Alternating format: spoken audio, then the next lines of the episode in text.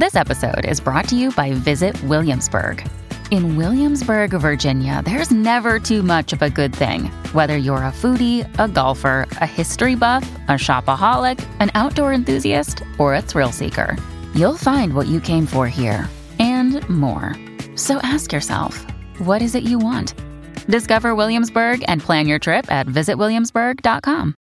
Hello, everybody. This is Marshall Poe. I'm the editor of the New Books Network. NBN listeners like to read books and buy them. So we thought we'd tell you that right now, our friends at Princeton University Press are having a remarkable site wide sale. You can get 50% off books, including ebooks and audiobooks, with the code 50, F I F T Y, at checkout until May 31. You can save some real money on Princeton University Press books. I encourage you to go there and check it out. Welcome to the New Books Network. Hello, welcome to New Books in Military History, part of the New Books Network. My name is Philip Blood. I am a historian of military culture and war. I hold a PhD and have published two books on German history examining war, security, and the Holocaust. Today, my guest is Dr. Spencer Jones from Wolverhampton University. He's a senior lecturer in the Department of Great War Studies. Spencer is also president of the Battlefield Guilds Trust he has published widely and today we'll be discussing his latest book, The Darkest Year The British Army on the Western Front, 1917, published by Helion Books on, in 2022, and which includes a foreword by Professor Gary Sheffield. Spencer has published a fascinating book which includes the most recent British historical research about the Great War. There is a balance of contributions from senior scholars, students, and experts, and is grounded in advanced research. There are 16 chapters covering a fascinating array of topics, including civil military relations, the general staff, the corps commands, the grand battles, the intimate violence of raiding, and how new, new technology was micromanaged. So, Spencer, welcome. Can I ask you to give listeners a brief description of your book, perhaps mentioning your interest in the Great War and what this book represents in your body of work. Well, thank you, Philip, and thank you for inviting me onto the show. It'd be my pleasure to, say a little bit more about The Darkest Year. The Darkest Year is actually the latest book in a series of books which I've been editing since 2013, beginning with a book called Stemming the Tide Officers and Leadership in the British Expeditionary Force 1914, moving through Courage Without Glory, which looked at 1915, and At All Costs, which looked at 1916. I didn't originally create the, this series with the intention it would be a series. It was originally going to be a one off book on 1914, and the premise of it was to combine two of my favorite military history books, which are, are, actually John Terraine's Mons, The Retreat from Victory, which is a book that really interested me in the early First World War, and John Keegan's edited book, Churchill's Generals, which I always found a fascinating potted history of command. And the original Stemming the Tide was actually a series of command biographies of the officer corps of the British Army in 1914. And subsequent books have, have changed a little, and now we look at the British Army in a particular year on the Western Front. And the Darkest Year is the latest in this series. The length of the books vary a little, from 15 chapters uh, for most of them, 20 chapters for At All Costs, about 1916, and now 16 um, for The Darkest Year, about 1917. The, the premise behind them, if, if I was to give you a mission statement about these books, it's to try and look at, at the British Army on the Western Front in both breadth and depth. And not only in that in that sense but also to offer a wide range of voices about the first world war and try and draw in a mixture of well established scholars scholars who are still at the phd stage scholars who may have produced very good mas and decided to take it no further where possible try and bring in some different different viewpoints. So, for example, in the 1917 volume, we have an Australian historian, Meleah Hampton, and we have two American historians, Michael LoCicero and Alexander Falbo, who offer slightly different perspectives than you might find in British historiography. And the idea is that you could pick up this this volume, or indeed any of the other volumes that look at an individual year, and if you read it cover to cover, you would come away with a, a broad understanding of the problems that faced the British Army in that particular year. There's studies of battles, there's studies of technical aspects, there's studies of um, very low level concepts such as very low level training. Charles Fair's chapter in The Darkest Year covers officer cadet battalions, and Michael Cicero's covers point blank trench raiding with relatively small forces, right, right the way up to big technical questions, such as Simon Shepherd's chapter about how artillery functions at Third Ypres, which is complex, nuanced, but also extremely insightful, or Tim Gale's study of British and French tanks in comparison in 1917. And then taking it further, looking at um, political the political dimension, such as my own chapter about David Lloyd George and John Spencer's chapter about the Chief of the Imperial General Staff, William Robertson. And we I structure the chapters so that you start at the strategic level and then move through the period roughly chronologically.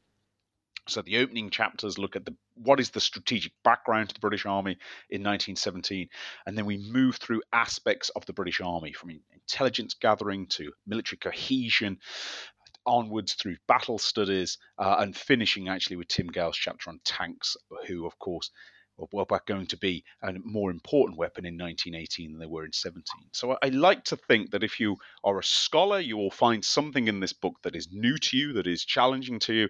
And if you're a general reader, just looking to learn more about 1917, you can pick it up, read it cover to cover, and you'll come away with a nuanced understanding that's informed by what I might modestly say is some of the most exciting research on the subject you'll find in, in particularly British academia. Well, I think I think the exciting thing for me was it appeared to be radical military history.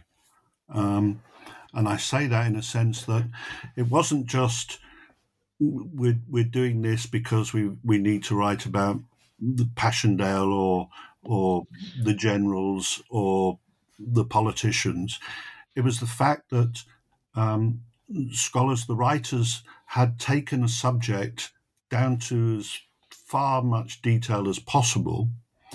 And I think what was helping that radical process in my mind was how Helion had designed a book which is really good for an academic to read it, with the footnotes, with the diagrams, with the photographs, with, with compact text. It, it's actually a delight to read just as a book never mind the contents, and the contents are, are really quite advanced.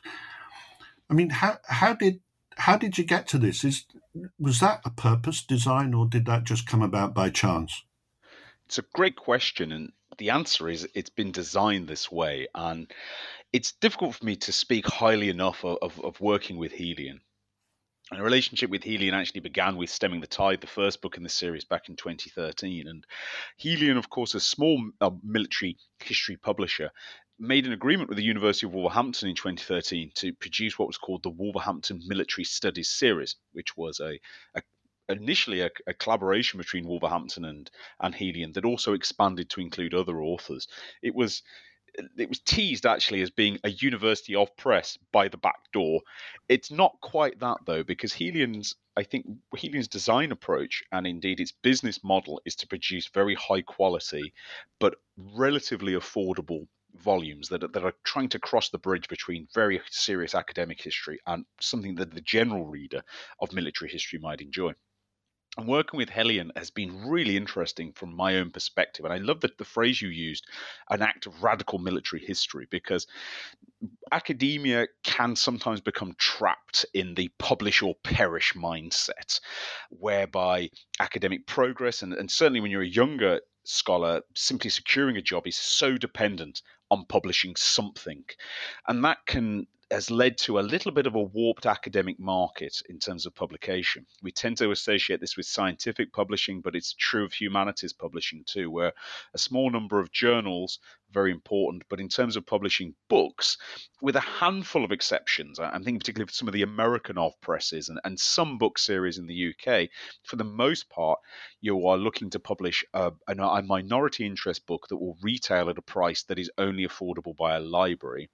And the production quality of the book is extraordinarily poor.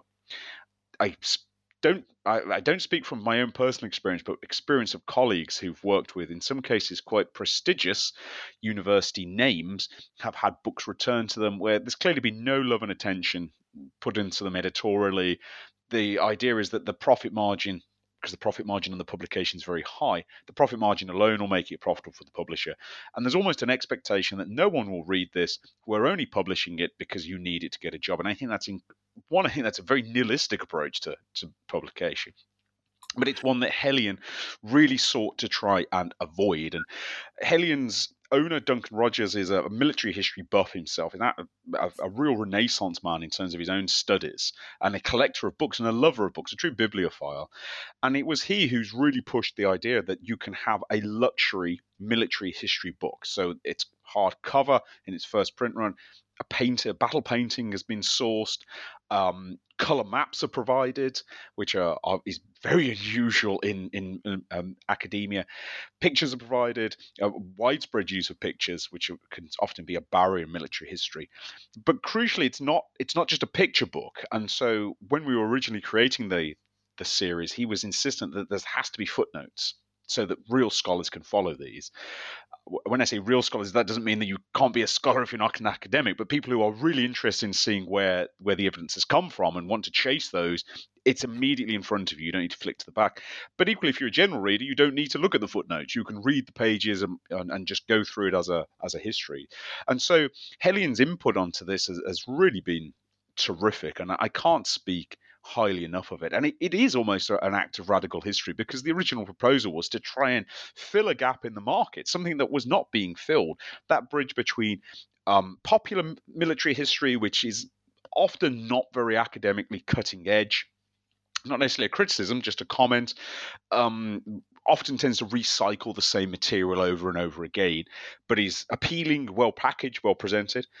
That's on one side. And then you've got very hardcore military history on the other that's published far beyond the price range of anyone else. Helion wanted to try and place a book into the middle ground that could appeal to both. And I might modestly say, I think they've achieved it, not merely in, in terms of the finished product, but also in giving me and the other authors a degree of freedom to publish works that aren't necessarily um, the type that you'd be able to pitch to and I don't really want to name publishers, but you know, certain university presses wouldn't accept these. In fact, on this, and and the first time I became aware of, of the idea that this this might be a radical approach was when I, I received some criticism on Twitter from a, a, very established military historian who singled out the Helion series as saying, well, they're, they're all they're wonderful and, and lovely books, but they wouldn't be counted properly in a, a research excellence framework exercise and I thought, well, that tells me something. Um, he was very, I have to say, he, he didn't realize I've been, well, he didn't tag me in this discussion. Somebody else tagged me in it. And, um, I, you know, I found that quite enlightening.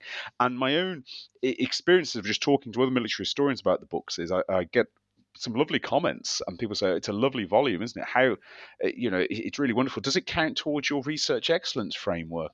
I can actually say it does. It does. Uh, and for listeners who might not be familiar with that, the research excellence framework, the REF, it's an audit system that all UK universities are subject to, whereby every uh, UK academic has to submit some research outputs. That's books, articles, and so on, and they are assessed by a, a, an independent body. Uh, they never tell you what you score, which is quite a fascinatingly obtuse star chamber like system.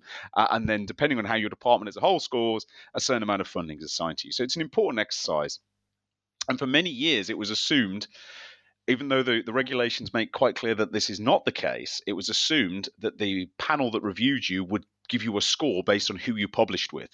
So if you published with a University of Oxford, University of Cambridge, you'd automatically score higher, even if the quality of your work was was potentially low. Uh, there's still a widespread belief that's the case, even though the REF regulations make clear it's not. But uh, I think with with the Helion books, when I initially started these, there was some certain degree of resistance in Wolverhampton saying, well, you know, oh, it's a new publisher, we're not so sure. Whereas now uh, we've the, the radicals have sort of won the field a little bit, and now I, I, get people constantly emailing me saying, "Can I be in the next volume?" and so on. And I think that's a lovely tribute over four volumes uh, and indeed nearly ten years now of, of, work with them that we've we've gone from we've gone through that process. So there's somebody once told me that all new ideas go through three processes. Uh, first, there's ridicule. Secondly, there's ignorance, and third, they're accepted as being self-evident. And I'm not quite sure at the self-evident point yet, but we're getting there, I think, Philip. Well, there is another group, which is those who are hated. I hope I don't fall into that. too much about my books at this stage. anyway, um, I, would like to draw you back um, and that's to just mention the just highlight a bit more the fact that you've included students. Now, I I, I found that remarkable because back in the day when I was doing a PhD, it was a real struggle to get published in anything, never mind books in academic journals. Here, you've got the top scholars side by side with experts and students. Can you just elaborate a bit more on that? Because I think that's quite fascinating, really. I absolutely can. I'm glad you brought it up because when I was starting out some 10 years ago, I had exactly the same problem that getting getting your foot into anything was really difficult and it created this uh, almost a vicious circle whereby as a as a young scholar or what's called an ECR, an early career researcher, there was terrific pressure upon you to publish, but actually getting your foot in the door was really, really difficult. And some of the, I actually have a framed rejection letter from one journal that's a masterpiece in, in demolishing something I was submitting about 10 years ago. And it, it's difficult. I can smile about it now, but, but at the time it's, it's discouraging, it's difficult, and it's got a real economic consequence as well because if you can't publish, you can't secure a post in the UK. And also, it doesn't give you a lot of experience in writing for publication, which is, of course, we both know is a little different for writing purely for, for research. And so when the series started, I was really keen to try and include students and not merely PhD students, but also students who completed a master's level uh, qualifications or even in the process of doing them. And I was lucky because uh, at the time when this started, I was teaching on the uh, University of Birmingham's First World War Studies MA. Later, it became it, I moved to the University of Wolverhampton and teach the same MA there. And that MA recruited such a br- wonderful broad base of students, as well as people who'd come straight from undergraduate studies. It also included people who were sometimes in quite high powered careers who were doing it as a form of interest, or people who'd retired and were looking to revisit a subject that had fascinated them uh, all their lives. And so we had this very rich student body with different ages, experiences, and outlooks. And I became really, really struck by the quality of their work and their willingness to have or challenge ideas, to put new ideas forward, the depth of their research. And although when I first started, including the first students were included in stemming the tide, I know some older colleagues really raised their eyebrows, and I had one or two little comments, little backhanded comments, such as "I bet you spent a long time editing those." I can tell you that, that that they didn't require any more editing than some of the more senior scholars. And that's not to say these were bad papers. It's just that you know they obviously need a little bit of editing to fit the, the, the volume. And I was just struck by the richness of it and the desire to include this because otherwise there's a risk that we just constantly recycle the same old ideas when there's so much exciting research being done perhaps under the surface, a little bit under the radar. And what better way to get it out than to give students the opportunity to, to publish? And one of the, the, the biggest uh, uh benefits for me, and something I, I take a lot of pride in, is a number of students who first published in the in the volumes have gone on to do more and, and in some cases start academic careers. So to just take two names from actually I'll take three names in fact from the 1917 volume we have John Spencer, who's recently completed his PhD on Henry Wilson in the First World War. He first published with me in Stemming the Tide.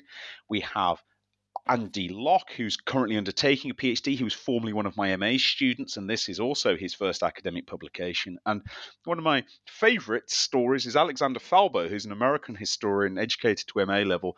And he actually was able to use the publication of his chapter in this volume to gain entry to a PhD program late last year.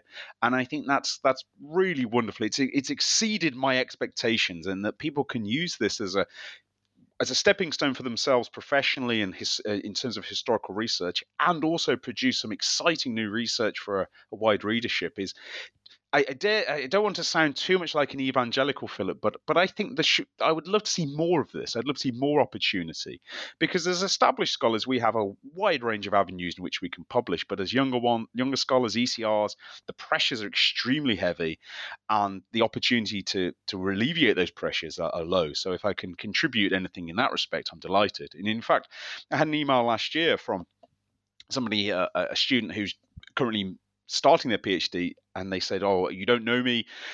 But I'm a, a, fan of your work. I've followed your books, and I know that you'll give a hearing to younger scholars, and I'd like to propose a chapter to you. And, and to me, that that's a wonderful position to be in. And um, you know, I'm very, very grateful for the young scholars who've contributed their time and effort, and I look forward to to including many more of their contributions. To be perfectly honest, superb.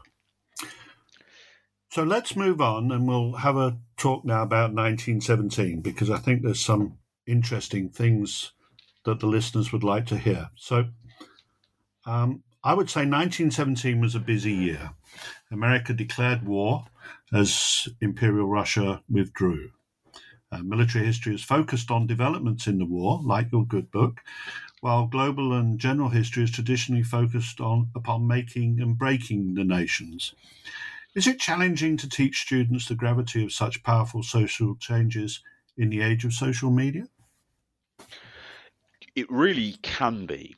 It can be, particularly with undergraduates, because one of the, the things that can shock, I think, and I am not considered a, a sort of old hand at this. You know, i like to consider myself as certainly young at heart, if not necessarily quite as young as I was when I began. Is that we're the student body, the undergraduate student body, are, are perpetually between the ages of 18 and 21 and that means their life experiences and their understanding of the world is very different from an MA student who might be in their 40s or 50s, a later life one. And so much of the 20th century was defined by the events of the First World War, not least the, the emergence of these two enormous ideas American democratic capitalism and Soviet communism that we tend to take it for granted. I was, course, born in the 20th century, as I'm sure many listeners were, and, and I grew up, even as a child, with the Cold War as a background piece. One of my earliest childhood memories is actually the Romanian Revolution. So I, I sort of was aware of this even at a young age. But for the current undergraduates, uh, they, the, the current first years were born after 9 11, and they don't have any sort of cultural touch point or reference to the 20th century in the way that somebody who's born in it might do.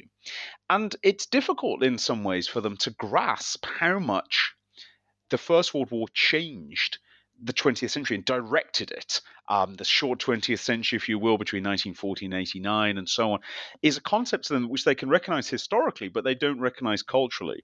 And what complicates this is, and this is, I think, speaks to the social media part of the question, is the way that the current undergraduates gain a great deal of what I might term their historical base their base interests, their initial interests, their go tos for information is very different from even 10 years ago.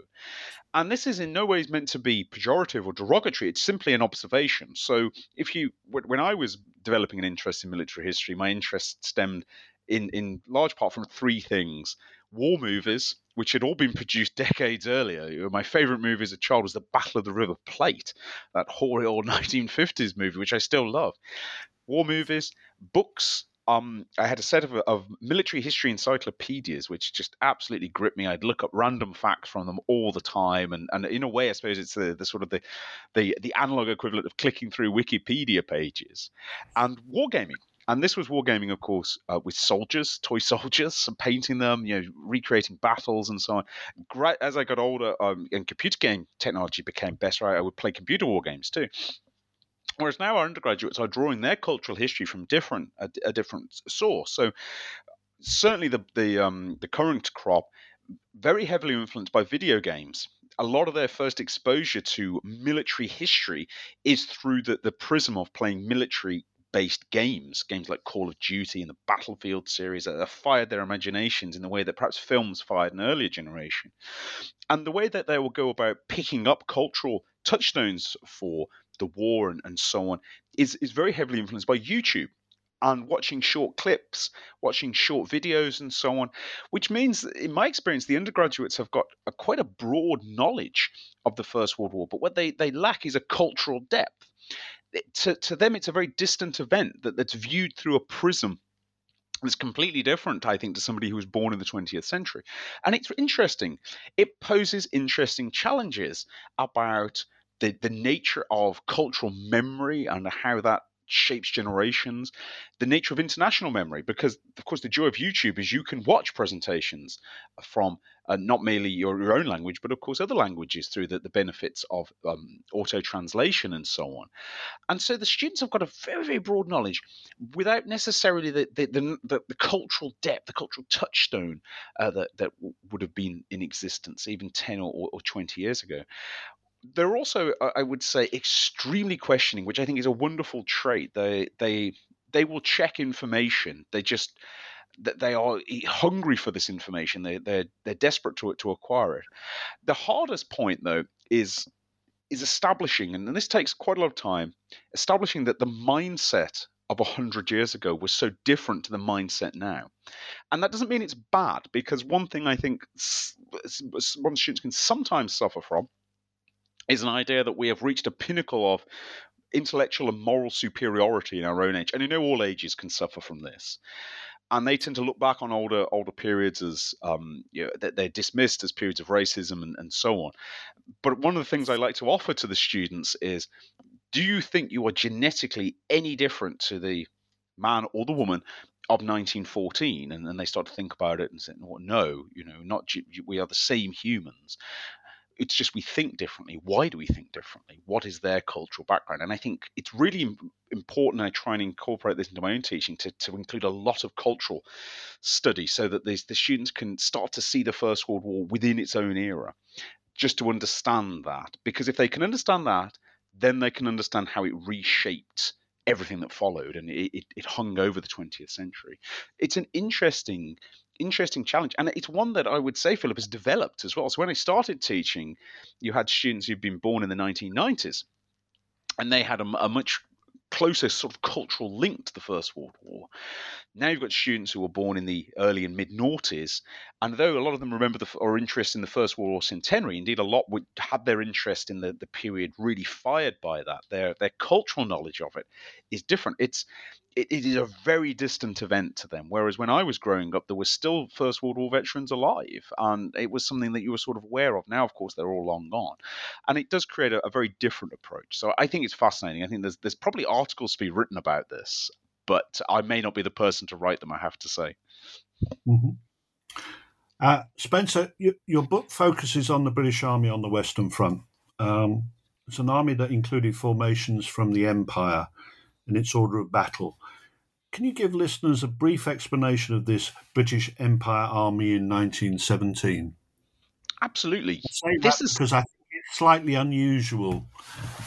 It is, and I think this is it's it's different too from the the Second World War, where there's another Empire Army, and I think it's well worth a little bit of a dive onto this subject. So one th- one thing, and again, this is something that the students often find a little bit not shocking perhaps, but surprising and, and takes a little bit of cultural consideration is that the British Empire in the early years of the 20th century was psycho- it was a psychological entity in many respects as well as a physical entity. It wasn't merely that it had dominion over a large portion of the world, but there was a psychological element to the British Empire.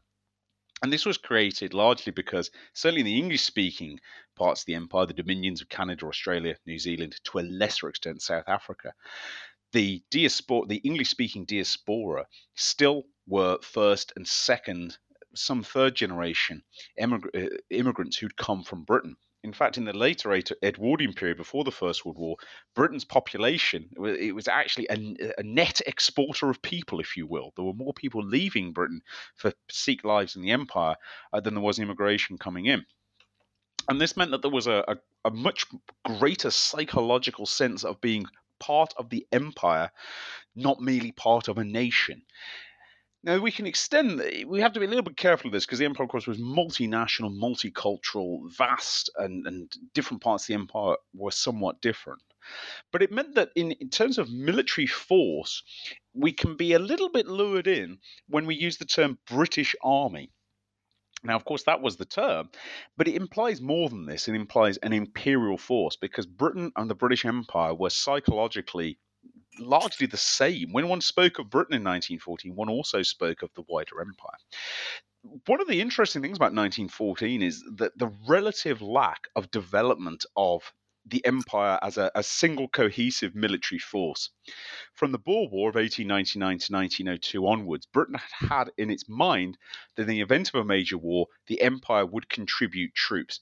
And the example for this was the volunteerism in the Boer War, where Canadian, Australian, and New Zealand contingents had very gladly come forward and had served in many cases with distinction.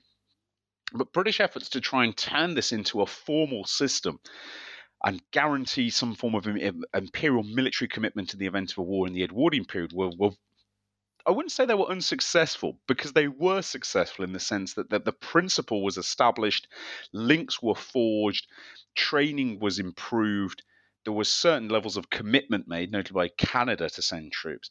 But it was, of course, nobody knows in 1912 the war is going to break out in 1914. So it had not developed as far as its greatest supporters would wish. But it meant that the army that does go to war by, by as early as 1914, within just weeks of the um, the war breaking out, has is is a very obviously imperial army. The first imperial contingent that arrives is the Indian Expeditionary Force, the first of many Indian expeditionary forces which joins the British Army in October 1914, fights with distinction in that year.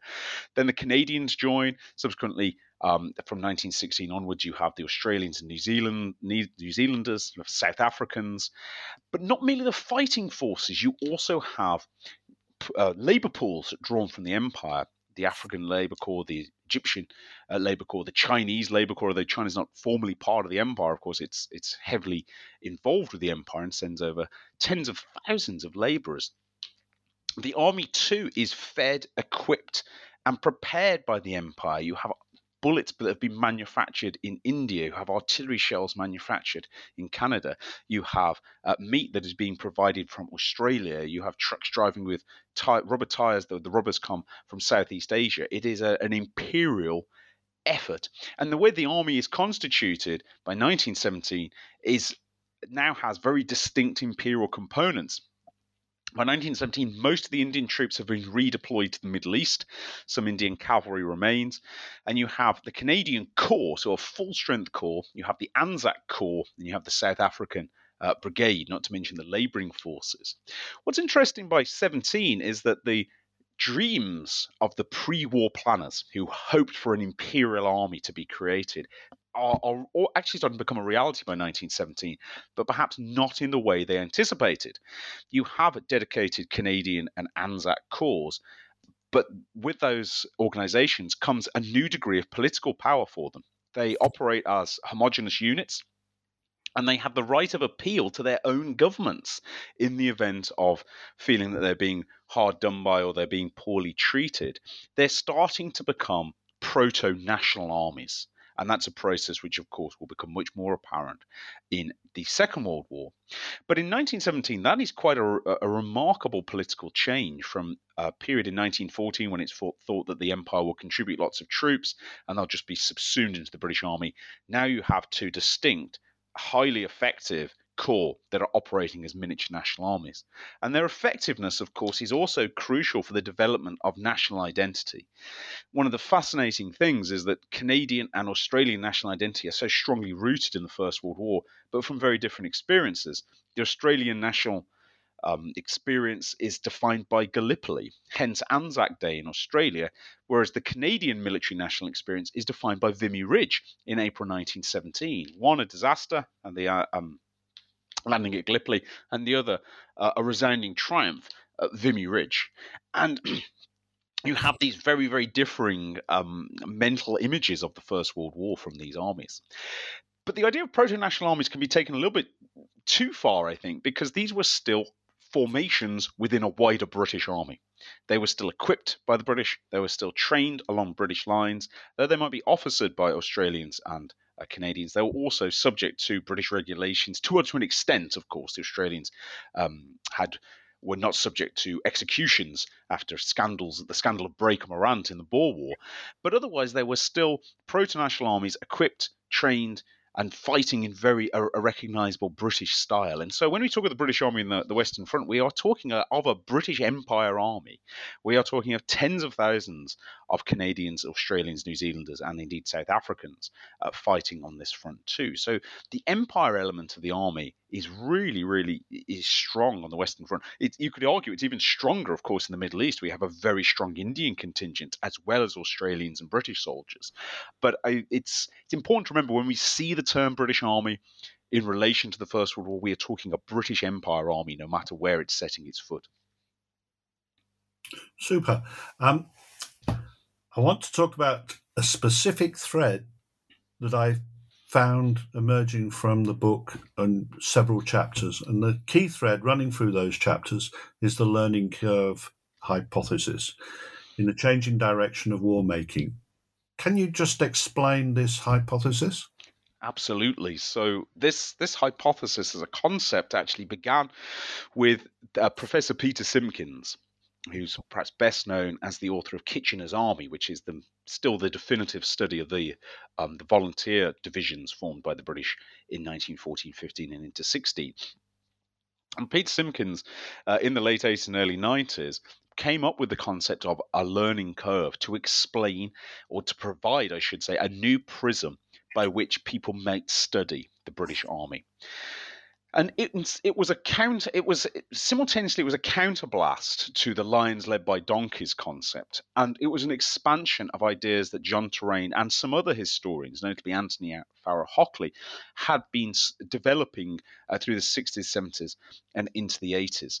And it was a, the, the idea that although the British Army's nadir could well be seen as the 1st of July 1916, in the um, just over two years that followed, ending in November 1918, the army changed and became a highly effective, well equipped, well trained, tactically astute fighting force. And that Allied victory in 1918 could not simply be explained by the fact that Germany collapsed. Instead, Germany was defeated, and it was defeated by an Allied war effort in which the British Army played a very significant, perhaps even decisive, battlefield part. So Pete Simkins' idea was that how what has happened? What is how do we go from 1960 July 1st July 1916 to um, uh, the 11th of November 1918. What happens to the army? And he came up with a wonderful shorthand, which was there is a learning curve that the army learns from its experiences. It tries to absorb new lessons. It tries to adapt and change, and ultimately, it changes faster and more effectively than the German army can it ultimately starts to outstrip the German army in all forms of innovation by late 1918 and overwhelms it on the battlefield, uh, particularly during the Hundred Days campaign between August and November 1918. And the learning curve concept has be- been much discussed and has become almost the starting point for, for so much First World War scholarship. It's a, it's a wonderful idea to grapple with. Now, when Peter Simkins proposed it, and I know this because I've spoken to him about it many times, he didn't mean the idea of a curve to be taken literally. And of course, some authors have taken it literally and assume there is a, a very consistent, smooth process. And it's led to other people developing newer ideas. One of my uh, students, who unfortunately he's now sadly passed away, uh, Colin Hardy, who wrote a, a, very fine book called The Reconnoitrers about the tank reconnaissance officers. He came up with a concept and illustrated, in fact, which was learning helix. And he believed the only way to, to apply learning was to view it in a helix form with many different planes interacting with one another at different times. Others have talked about a learning process now to try and get away from the image of a smooth curve. But Peter never intended it to be taken literally, and, and I actually think it's a little bit of a straw man to start disassembling the exact word curve. But what's crucial is it provided this prism and it, it challenged historians to look at the, the development of the army in a different way. How does an army learn? And that in itself is a different question to how does an army become effective on the battlefield?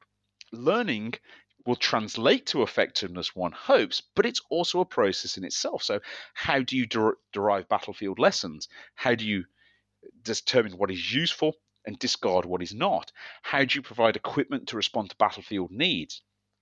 How do your tactics change? How do your approaches change? And it's it's such an unbelievably rich subject that can be examined at an extraordinarily low tactical level right up to the higher strategic levels as well. It invites us to consider the question in uh, multiple dimensions the air, the ground, armored warfare, artillery warfare, chemical warfare, underground warfare, logistical considerations, all aspects of the, the British Army's experience, battlefield experience, can be looked at through the prism of how does it develop, and it provides a tremendously rich and, in some ways, an inexhaustible route for study. It's a it's a fantastic concept, and it's also, of course, a useful one that has that can be applied to, to other armies too. There's been work done on the French army's learning curve, the German army's learning curve, the American army's learning curve, and then you can start to compare them as well. There's been there was a little one can sometimes be drawn into who learns faster or who learns better. That's not really the point. Uh, it, it, the point is studying how an army develops. Where does its, its ideas come from? How does it apply them? What does it take that that last what does it lose in the process it's it's a, a terrific concept and it's one that has, has launched so many useful studies including a number of course um, within the book I might make the claim that I think the learning curve within academic military history is now almost completely accepted. What we are, are now doing is using that prism to examine the, the question in many different ways, such as what, what was inter-allied learning like? What did the French learn from the British? The, the Americans learned from the French, and, and so on. How does it compare in terms of um, the Allies against Germany? You know, can we draw, come up with a concept of the learning race? Is one side learning faster than the other, adapting faster than the other? And so I think it's a, a really, really useful piece. And um, it, it's all the books I've edited on in the series have got this concept within them, the, the idea that the army is changing. And um, I like to think that if you were to go back and read particularly 1915 volume when the army is at a in many ways in a very poor state, up to 17, that the, the learning curve become very apparent. It will be in your mind, think, I can see how this is developing. And, and the questions that are being asked of the army in 1917 are very different to the questions of 1915. So it's a, it's a really wonderful tool. It's like putting the, the aspects of the war under a, a series of lenses and looking at them in the different ways and, and producing really interesting answers. Yeah, I found in my research, uh, obviously I was looking at the German army, and I've looked at the German army and how it developed from the colonial wars in the 1880s right the way up till 1945. And I would say the two things the, the Germans seem to go through are uh, learning to lose, which uh, they certainly do from 1942 onwards, and seem to cope with it quite well, and um, and yet still stay in the fight. Um, they incorporate losing they defend in depth and they still go through that same process. The other one, which of course is the most um, harder to come to for people to read about, is um, learning to kill. Um, in in the book that I was recently finished was I take the the reader alongside the German soldier and how they're killing and that's hard. I, have discovered subsequently that that's a bit hard work. I guess with the First World War, if you do that, uh, it, it can be quite brutal, I would suspect. So I'm going to take you to that subject now. Hmm. um, there appears to be a duality in the book. Uh, I was struck by the prominence of the gaze, as in Michel Foucault's concepts of power and social order. Um, the gaze from the soldiers themselves looking on the shattered landscapes, uh, confronting cultural change and their response to extreme power structures of war. And then the book as a counter gaze with historian, historians gazing on 1917, delving into the issues behind the planning and decisions and battle outcomes and raiding and so forth. And it struck me that I should ask you the question then. Spencer, when you gaze on the Great War, what do you see? I, I think that's this a question that could be the subject of a whole series of books. It really could. I think it's a fantastic question, and I'm going to give you a, a typical sort of historian's answer. I'd like to actually go back and talk about when, when I first moved into academic history it was very much the, the fashion. This is the late noughties into the, the, early tens. It was very much the fashion that everything had had to be analysed through the, the lens of systems. That was the, the way that you separated yourself as a military historian from uh, what might be called a, a, generalist or a popular military historian. You had to analyze the, the things through systems and so forth. And so I was I was very heavily um, tutored on the the concept of the gaze and systems of power and so on. And it's difficult to escape that because it's ultimately a fascinating and, and useful concept. It, it it provides a framework that makes what can otherwise seem chaotic and, and inexplicable explicable. It's it's a useful it's a useful handrail for you to hold as you study. But the more one studies, particularly war, the more one studies it, the more one realizes that the, the sheer scale of the experience, what we might even term the totality of the experience, means that sometimes holding on to the, this system systemic interpretation is a little bit like riding a bicycle with stabilizers or training wheels on. It's comforting, it gives us a, a sense of stability and security, but it also can sometimes perhaps lead us into the idea of providing very easy solutions and, and very easy um, analyses, going right back to Lenin's idea that the, the war was capitalist and, and therefore it was easily explicable when I gaze on the First World War, and I've gazed on it now, very essentially as my job for over a decade, is I'm just struck by the complexity of it, the the depth of it, the scale of it, the, the sense that this was rather like an asteroid hitting the Earth and completely reordering um, particularly Europe most prominently, but with with effects that stretched into the Middle East and into Africa and into Asia as well. And just as the, the asteroid that, that ended the, the, the, reign of the dinosaurs, it took a long time for its full effects to be felt. To be felt, this wasn't a, a sort of immediate overnight extinction. We, we see an ex, it's an extinction level event for an older form, know, particularly of European government. That and it is unprecedented. That the closest precedent I believe, to the, the reshaping of Europe after the First World War is probably the Thirty Years' Wars. And that, that, of course, was uh, 300 years earlier. You could even perhaps even go back further and say it's the end of the Roman, the Western Roman Empire in the 400s and 500s, because suddenly the European order of politics is completely upended borders are withdrawn uh, are redrawn. Three great European empires cease to exist: uh, the Austro-Hungarian, the Russian, and the German not to mention the Ottoman Empire in the Middle East and, of course, part of Europe. And, and this has simply not happened in, in European living memory. And so it's this huge cataclysmic event that is going to totally reorder politics, society, and the expectations of the population and it's easy to be drawn into that. It's easy to be drawn into the, the sheer, the, the high level of powers, because of course these have such an outsized effect, and who couldn't be fascinated by the consequences? But then uh, this is where I think the First War is so endlessly fascinating. You can dry, dive right down and study individual soldiers, individual soldiers, individual family members, individual children who've left records, and so on.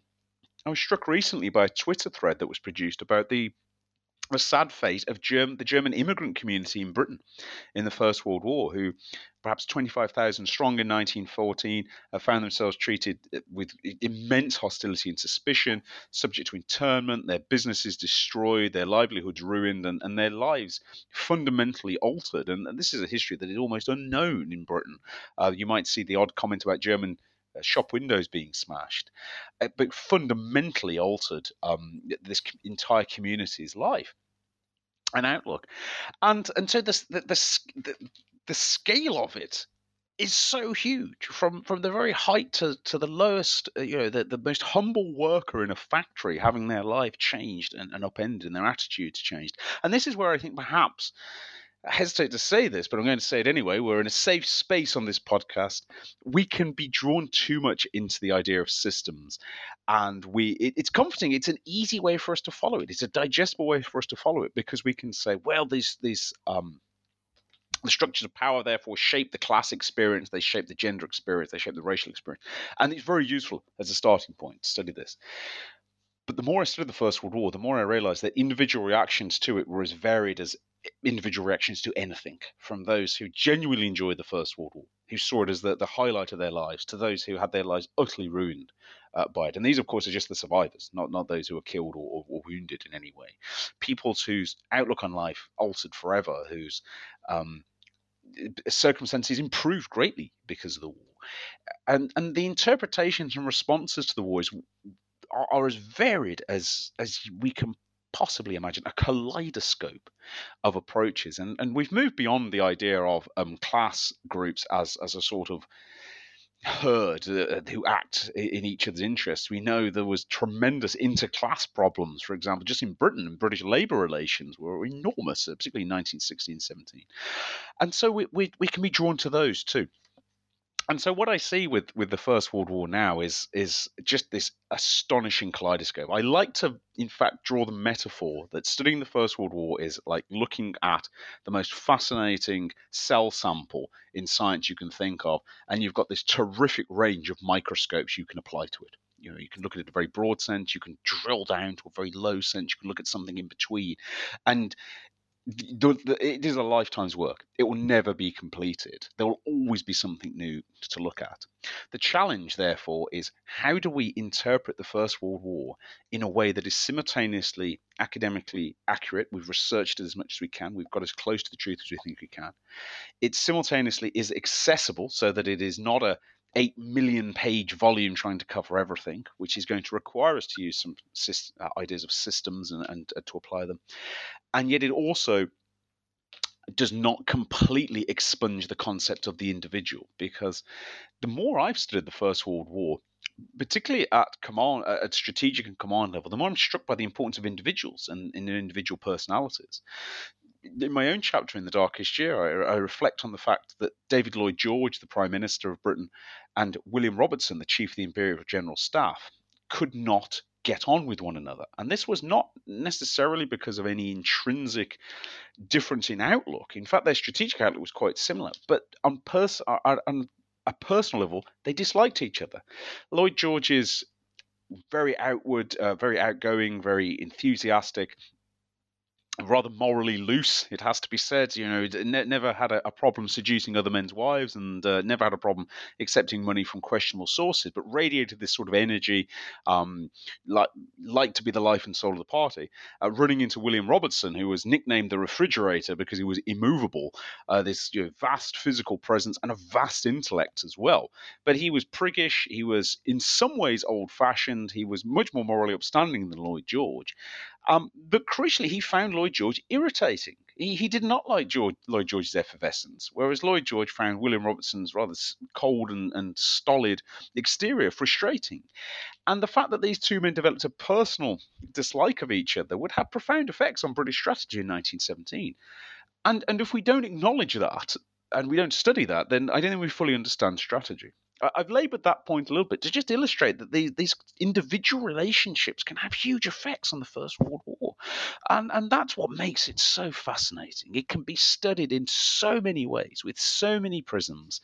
And somebody once asked me, this was actually at the end of the centenary period in 2018, they said, Aren't you bored of the First World War?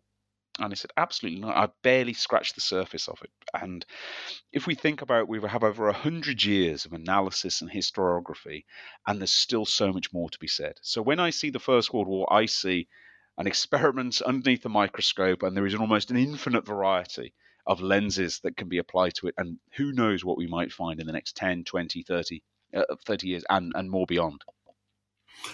That's a superb response. I, would I'd like now to move to the larger canvas, if we can, um, looking at the the First World War in British and uh, global history. And um, one thing I'd like to go to is politics of violence, which obviously is pretty much my bag. So, uh, and, and my question is: We assume World War II was a more violent war, but the intensification of violence by 1917 comes across from your book.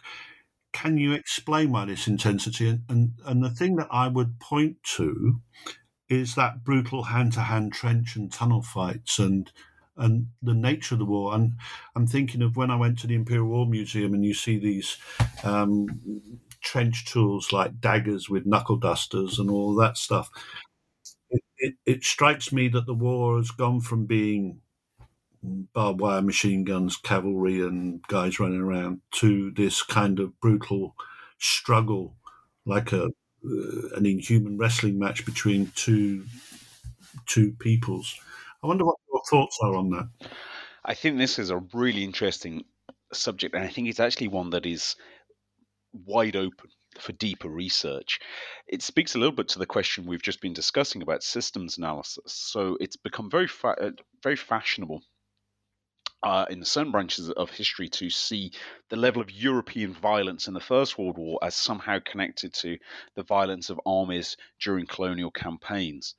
I'm myself, I can see there's some there's some interesting ideas there, but I I, I don't really agree with the, the central thrust that you can explain the violence of, say, 1917 uh, by reference to, to colonial experience, because the, the soldiers of 1917 are where what's interesting. These are soldiers who are uh, substantial numbers of them are wartime soldiers. In the British Army, that means there's a very high proportion of volunteers alongside conscripts. And their experience of violence as individuals is not in, in inherently rooted in a colonial experience. Very few of them will have actually had any experience of violence there. And I, and I don't necessarily follow the idea that they've been drawn in by the idea of, of violence in colonial campaigns as portrayed through newspapers and books. If anything, those ideas have probably generated something of a romantic image of warfare that we find some reference to in 1914 and 1915 the idea of heroic last stands, of death or glory, and so on. By 1917, as you rightly say, this is, is being replaced by a sort of grim stoicism. And finds expression, uh, as you say, in, in the brutality of trench raiding. Now, Tony Ashworth's, in many ways, seminal book about the live and let, live and let live system in trench raids in the First World War, he published this in the 1980s, had made the point that trench raiding itself, uh, there's, there's, a sort of duality here that some units didn't like to raid, they did not like close combat, they did not enjoy it, and they would do everything in their power to try and avoid it, in fact. Uh, but also had to acknowledge that some units became very keen on it and became specialized uh, as raiders. And what we see, of course, in the chapter dealing with trench raiding, very close combat, is in 1917 it's become much more of an organized form of battle, and this is is war on a, on a, a brutal level. The where does it come from? I think that there's two origins for this. One is the re-intensification of national effort in 1917, which is true of all the combatant powers. William Philpott characterized this helpfully, I think, as remobilization. There's a possible possibility the war will end at the end of 1916. Germany has, has, has taken a, a, tremendous amount of punishment on all fronts. Its fronts have held, but they've been wobbled, and there's a possibility at the end of 16 that there could be a compromised peace. It's a it's a faint one, but it's probably the most likely point up until 1918. But instead, the Germans, uh, the Kaiser's government decides it's going to redouble its efforts. It's going to um, introduce the Hindenburg program of mass industrial mobilization. It's going to re- uh, introduce forced labor from the occupied territories. It's going to do everything in its power to win, and the Allies have to match that level of escalation too. And there's an expectation in, in 16, I think, that the war might end by the end of the year. There's very little expectation of that in 1917. Instead, there's an expectation this is going to be a long, grueling, violent battle, uh, violent campaign. I think, too, for the British experience, the volunteer army of, of the 1st of July 1916 is gone. It's gone both physically, because of the casualties it suffered at the Battle of the Somme, and psychologically, it's no longer the same. These are men who've gone through an astonishingly violent campaign at the Battle of the Somme, and their outlook on war in early 1917 is different. Uh, any lingering romanticism about the nature of war, I think, has been shorn away. And on top of this, and this is something I'd love to do more research on, and, and perhaps a listener might be might pique an interest, is conscripts. Conscripts, of course, begin to fill out the British Army in, in this 1916 to replace battle casualties, and their outlook on life and their outlook on violence has only just begin, begun to be studied. Just a few of my MA students have begun to look at conscripts as, a, as a, an identity group within the British Army. And some of the early research has shown that um, one thing that conscription does is it brings in criminals. And that's not something that you might think of. But if you are um, you know, a minor criminal in Britain, in the, particularly in London or one of the metropolitan areas, you're unlikely to be a volunteer unless you're running away from something. Why would you give up? Um, why would you give up your independence and uh, you know your potential wealth uh, relative in the working class community you're in to go and serve in an army where you're going to be subject to rules and regulations? That's not very popular. And you mentioned the trench weapons, and of course, there's that grisly display in the Imperial War Museum of trench raiding weapons, knuckle dusters, knives, clubs, all kinds of things. The bladed knuckle duster is not uncommon in violent gangs in Britain in the pre war period. And we know that these weapons are not officially approved. The British Army doesn't produce them. The, officially, if you go into a trench raid, you'll take your revolver, your bayonet, and your rifle. You may take a club. Those trench clubs are not uncommon. But as early as 1916, we see people start to improvise weapons. The um, trench, uh, the trench club becomes very popular. It's most simple style, a length of wood with a spike in it or a weighted um, element on it. Um, the British sometimes know these as knobkerries after the Zulu War. The Australians know them as pacifiers or peacemakers. And into 1917, you start to see more and more advanced trench raiding weaponry.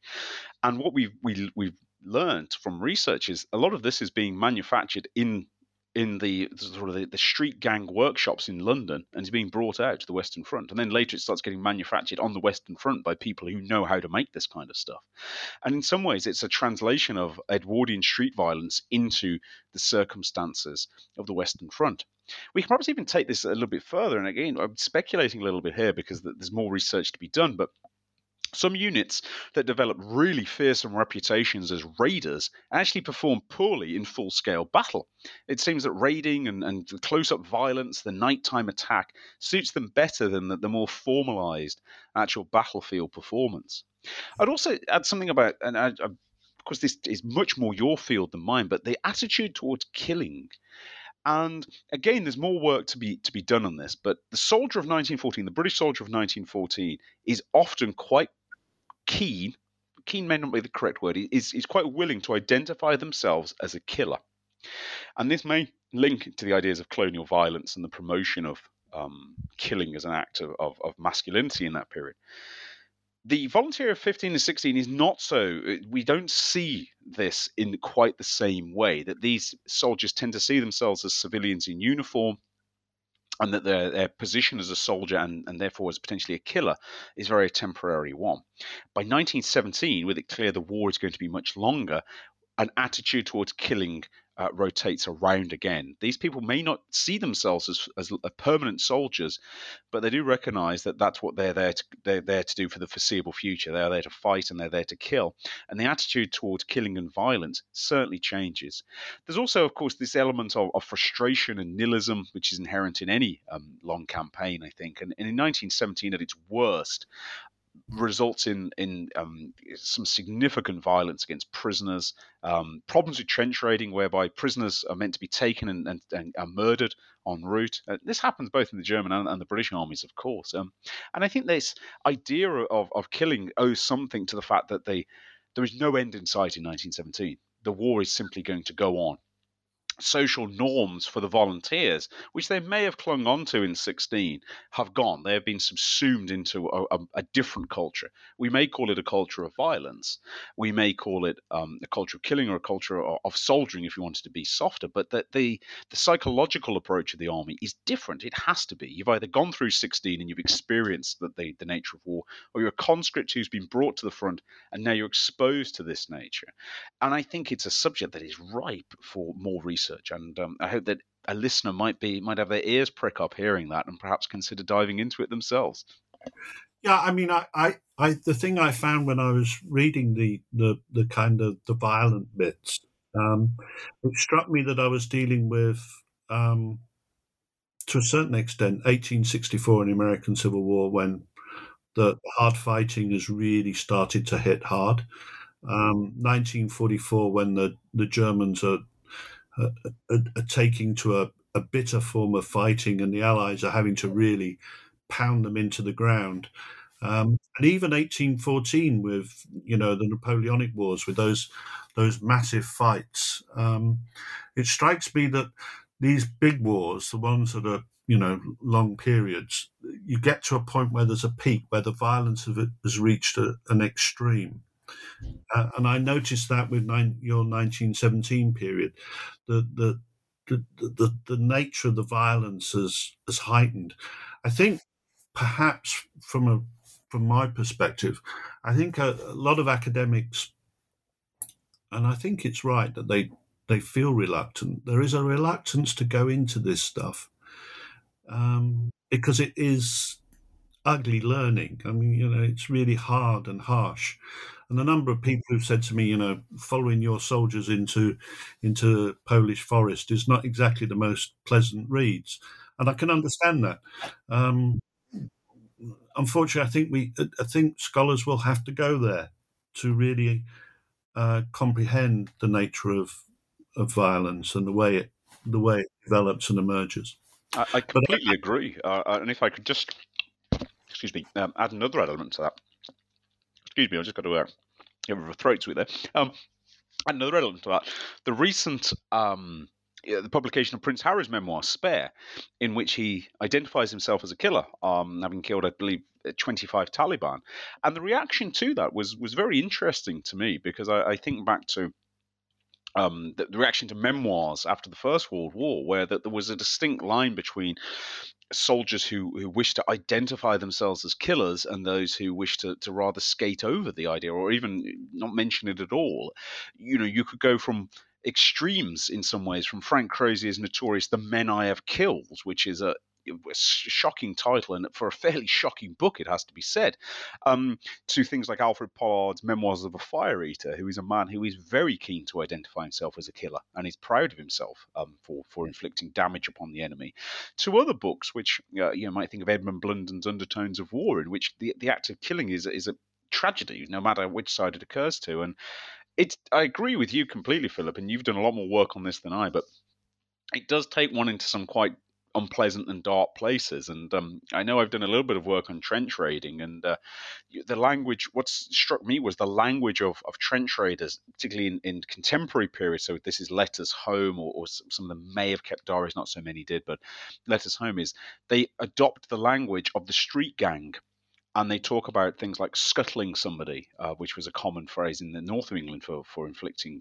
um, a fatal wound on somebody, uh, giving someone a smile, which means, of course, cutting someone's throat. And that this is actually street gang language. It's not military language; it's street gang language. And I, am interested in how it's unpleasant. It's deeply unpleasant, but it's um, it's a way that perhaps these soldiers process their own violence. This is not necessarily dissimilar to some of the violence they may have experienced at, at home and now taken into a much more industrialized form and in some ways perhaps easier to carry out um, because the German opponent is seen as an other.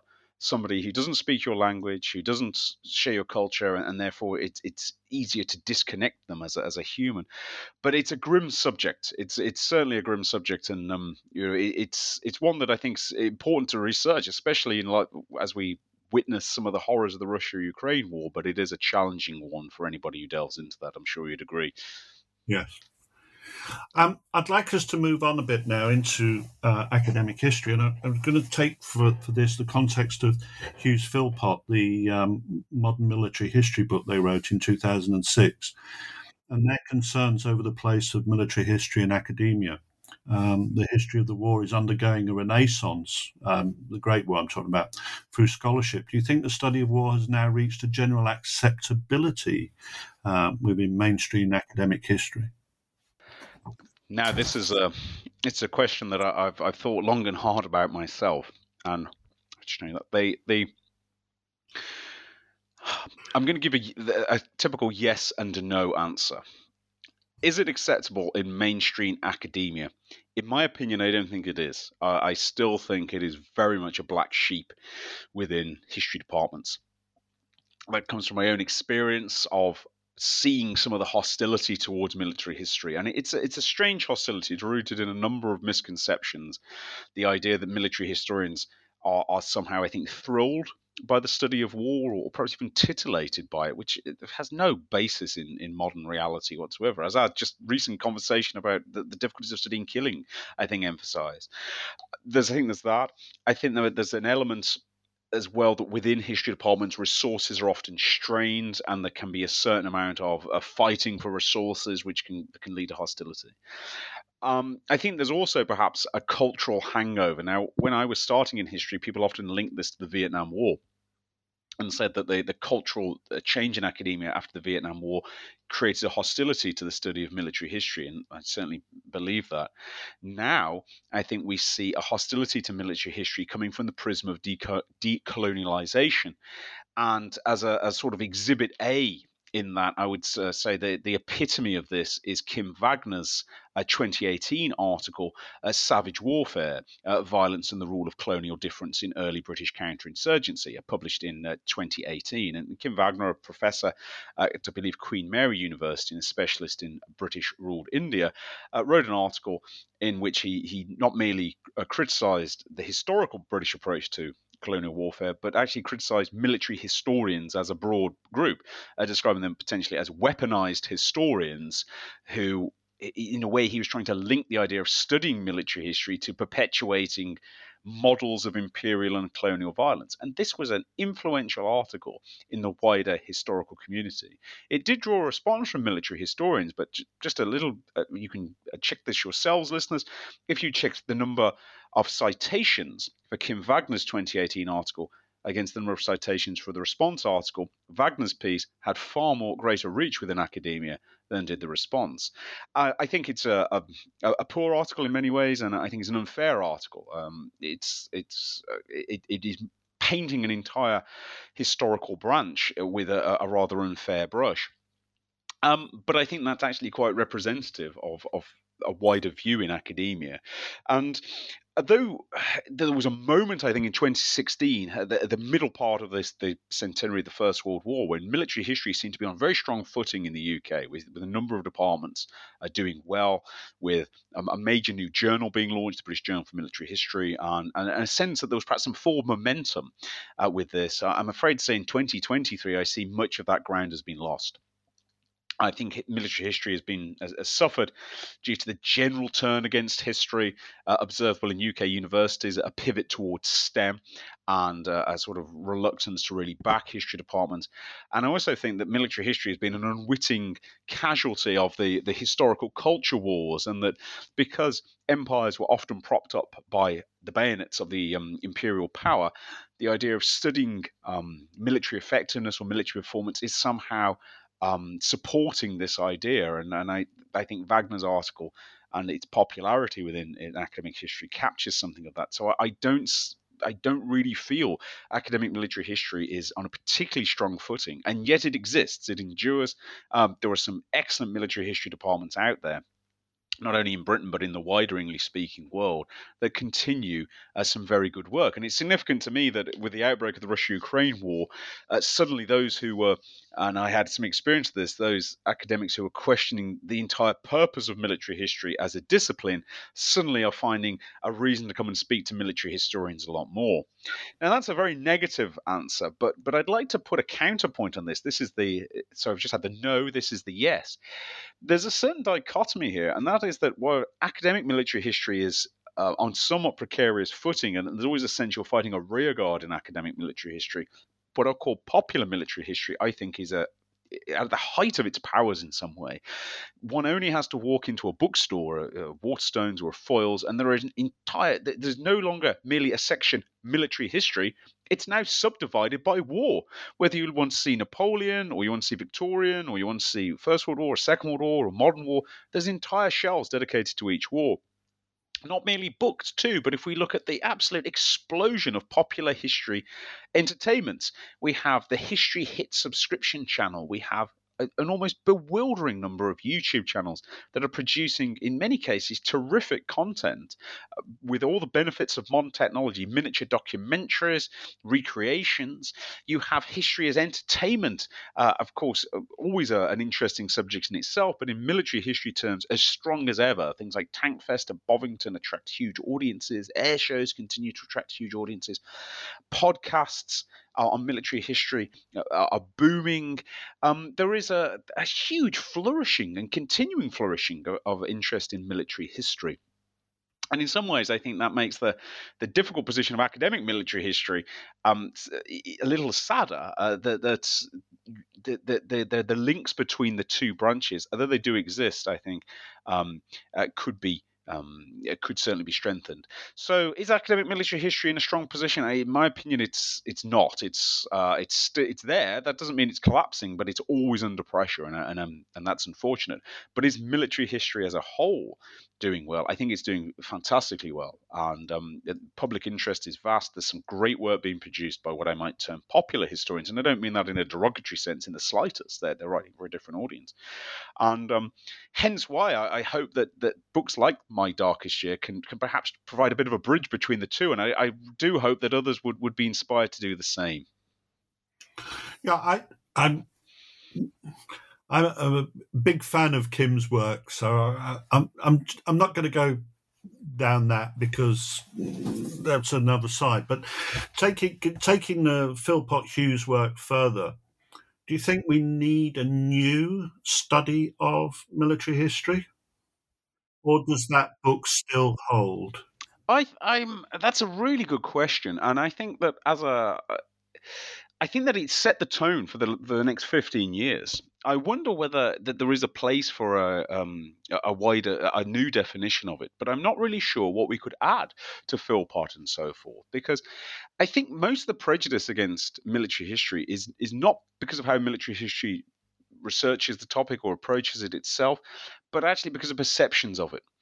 And and I think that's a, a real shame that that that this is this exists. And I, when I've encountered occasionally historians who are very negative towards military history, I do try and point them towards Philpott's book and say that this is actually um, how it works. Uh, it's not there's no sort of, uh, well, there shouldn't be in academic military history a celebration of of the violence. It's simply it is exists. It's one wouldn't accuse a Holocaust historian of, in, in any ways wishing to perpetuate it. Um, and I, I, think it's unfair to, to criticize military historians for doing the same. I think, too, but what we might say now is that the concept of military history is now even broader than it was in Philpott's um, 2006 study. That it, in fact, it's it encompasses almost the totality of, of, what may happen in in wartime, or indeed in peacetime. I mean, how armies and, and military um, organizations function in peacetime. But just to go back to my comment about the prism and the lenses of the First World War, you know, study of, of the military history of the First World War inevitably must include a vast civilian element uh, and a societal element. And now we have a cultural element. I, am thinking about Mark Connelly uh, of uh, the University of Kent's really interesting work on film portrayals of the war in the 1920s, which in itself is, is a fascinating both technical concept and a cultural concept too. So military history is so broad. It is not merely tanks, bayonets, guns, and, and, and the violent aspects. It's it's so much more than that. And I think Philpott was was definition captures this, but I'm not really sure it's ever been fully absorbed. And um, you know, perhaps that's a feature of academia. It reminds me of the quote attributed to Henry Kissinger that I quote frequently, which is the um, why the arguments in academia so intense. It's because the stakes are so small, um, which is a slightly negative way of approaching. But there is actually a, a grain a grain of truth in this, and um, I, I do hope that with time, and I think actually with a this is going to sound absolutely awful, and I don't want to sort of say, well, this is a positive in that sense. But with the Russia Ukraine war and suddenly a need to really study the war and actually say, well, you know, now, we're talking about matters of national survival and they are real. This is not a historical question. This is a real question. It's, ongoing now. There suddenly there is not merely an interest in military history, but a need for it. And I hope it might mean that some some critics of the concept of military history might reconsider um, its usefulness. And um, I, I, would say, I'd like to say that I think the military history community like it's like any community, it has its strengths and weaknesses, but by and large, it's a very welcoming uh, and open community, and um, and you know you can see this writ large on, on, on the better parts of social media too. Here's one for you. Richard Holmes used to say, "Take out the take out the military word and just be a historian." Very, very accurate and true. Completely true. In some ways, it's easier to say, um, in my case, I'm a historian of the First World War because it can cover so much, um, rather than saying I'm a military historian. Yet, my own specialty, I do study how armies function. But I think Richard Holmes was, was absolutely hitting the nail squarely on the head there. So, I'd like to move on to media again. Um, thinking about media and how to shape public opinion of the war, uh, and I'm going back here to things like the film Oh What a Lovely War and that uh, wonderful comedy series. I'm going to get the wonderful in comedy series Blackadder. Have the myths and legends of the war, you know, the mud, the blood, and the sacrifice, now been reversed by the kind of quality of the research that your book and others are doing? now that is a question. Goodness, goodness me! I, I, I, like. I can see that being written as an essay question with the word "discuss" underneath. So that's a real, real challenger.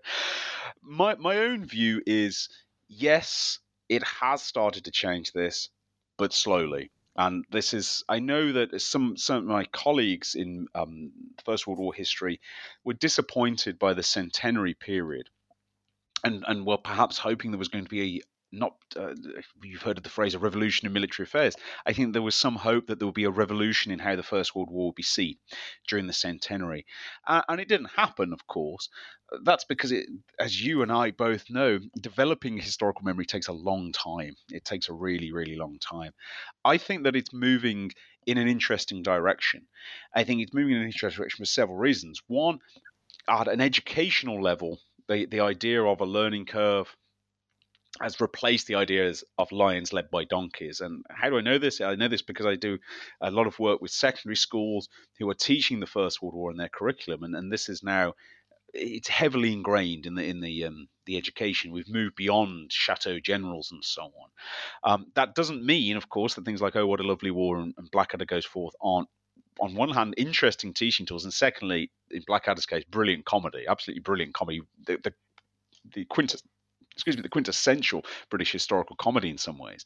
Um, but those who are sort of drawing their history from this, I, I like to think, have now got really interesting alternative views and it's not just in schools we also see some some other crossover works uh, and i'd like to mention nick lloyd's the western front which is an interesting i think work that bridges academia and um, popular history a really good um, hefty single volume and um, I know some academics actually criticized it a little bit and said, "Well, it's not really telling us anything new." But I think they completely missed the point of this book.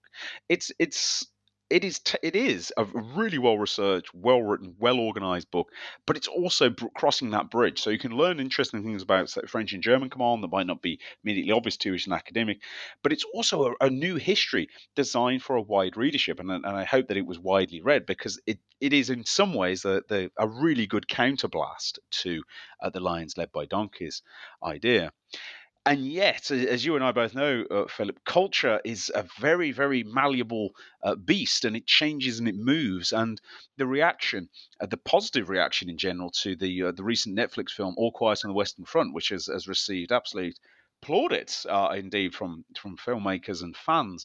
Um, I've seen that film. I think it's a, a terrific piece of technical work, uh, but its portrayal of the war uh, it's is fascinating and it's a subject for discussion in and of itself. But it, that the portrayal of the war is unremittingly awful, extremely gory, extremely violent, um, nihilistic, completely nihilistic. And there's certainly that chimes with the, the spirit of the book, if not necessarily the, the exact nature of the book. I think that for every move towards saying, well, actually, the war was a little more nuanced and complicated than this, is always going to uh, or encounter um, not opposition, but other cultural influences in the forms of films and mass media. And this is nothing new. I, am reminded of Mark Connelly's terrific work on films of the 1920s, pre All Quiet on the Western Front, where British filmmakers were portraying the war in different ways, were exploring the nature of action, were exploring the nature of, of storytelling of course, in the silent films. And it was interesting in the 1920s, and I'm drawing, I'm stealing completely from Mark's work here, that the portrayal of the war in film was very different to the portrayal of the war in literature, because even in the 20s, there was a growing sense of dis- disenchantment literature, whereas the films of the era, which were the far more people saw the films than read the books, the films were actually being uh, portraying a different, a more heroic uh, view of the war, which was obviously of interest to the public. So, have we have we changed the, the nature of the debate? No, and I don't think it's going to change overnight. But I do like to think that um, anybody with an interest in the war, even if it's a, a, relatively passing interest, would now be able to see Blackadder or, or Oh What a Lovely War and, and enjoy the humour, but also think to themselves, ah, but there was a little bit more to it than that uh, as well. And and I it's uh, it's a marathon, not a sprint. It's um, it, it's going to take a long time, and who's to say that um, you know something might come along, another big cultural phenomenon, such as just as All Quiet on the Western Front in nine, the 1930s, the film was massively influential. Perhaps the, this new film will also be influential in our view, uh, but that doesn't mean we shouldn't continue pursuing the history and. Uh, you know, we now have historians of the historiography of the First World War. It's 100 years old and it's gone through different forms, different periods, different ideas. Uh, that's another lens we can look at the history from. So I like to think that the debate is different now and that it's moved on and we can appreciate the, the study of the war in a slightly different way. Um, but I think we're um, we we may not have um, we may never erase uh, General Melchett from the, uh, the British public consciousness, but why would we want to? Because it is great stuff. Okay, well, and, and my last question before we go through the wrap up, my last question is: Are there any lions and are there any donkeys, or has that whole aphorism just disappeared now? Oh, that's that's a very good question. Um, I I think that human nature draws us to the to the idea of lions uh, led by donkeys. Um, it, it really, really does. The if we look at how war is described and is um, is written about, going right back to the Iliad and, and beyond, we, we are as, as perhaps a, a culture and a, in the in, and, and a race, we're drawn towards this idea of you know the larger than life character, the the hero, the the the image of the the warrior general, and the fact that the First World War, the nature of the fighting. Basically, removed the possibility of being a warrior general in the way that the um, the Western mind understood, is always going to lead us into this idea of lions led by donkeys, and the, the image of a general stood at a table in a chateau miles behind the front line, uh, moving flags around, and the flags, of course, representing thousands of men's lives. Memorably, of course, captured in Blackadder, where um, character of General Haig is seen simply sweeping toy soldiers into a dustpan and brush, is is a difficult one to escape because it's so rooted in Western culture to see the lion as somebody who's leading from the front, who is who's the big man who's making uh, the moves, and see somebody at the back who's pointing and telling people what to do as as a, a culturally negative that I, am not sure will ever completely change um, this idea. While there are any lines, there certainly are. I think there's um there's some you know the courage the tenacity, the determination of soldiers on all sides is is quite staggering, and the, the conditions that soldiers on all sides are willing to endure uh, in this conflict um, sometimes take the breath away in the, the, worst possible sense. Are there any donkeys? I'm afraid there are. There are men who are promoted beyond their level of command. There are men who make mistakes and learn nothing from them, just as there are in, in the current era. But to see the entire war through a prism of lions led by donkeys, well, I like to think we've disposed of that one from the microscope. But who knows? I may I may have spoken too soon, Philip. Well, Spencer, thank you so much for joining us today. Um, as we wrap up this podcast, can I ask when do you expect 1918 to be published? And will you come back and tell us how the war ended? That's a very good question. Um, one little joke about this is every time I finish one of these edited books, because they are a lot of work, I always promise myself I'm not doing that again. That, that was so much work. I'm going to do it differently next time. And of course, four volumes later, with a fifth volume um, in the planning stages, uh, I've clearly not learned my lesson. My own learning curve has, has bottomed out at some point. But I hope to have the 1918 volume uh, produced in sometime in 2024. Uh, the planning for it is already well underway. It's um, there's some discussion about the size of the volume and what it will cover, but um, the 1918 volume will be produced. And I, I, can say to the listeners as well that there's even some talk about a 1919 volume, but I can say I probably won't edit that one. That will be for somebody else. So, but do stay tuned, and I'll be delighted for, to come back and discuss 1918 when it's finally finally out. Well, that's excellent. Thank you very much for agreeing to join me today and talking about your marvelous book and hope to see you again soon. Thank you very much, Philip.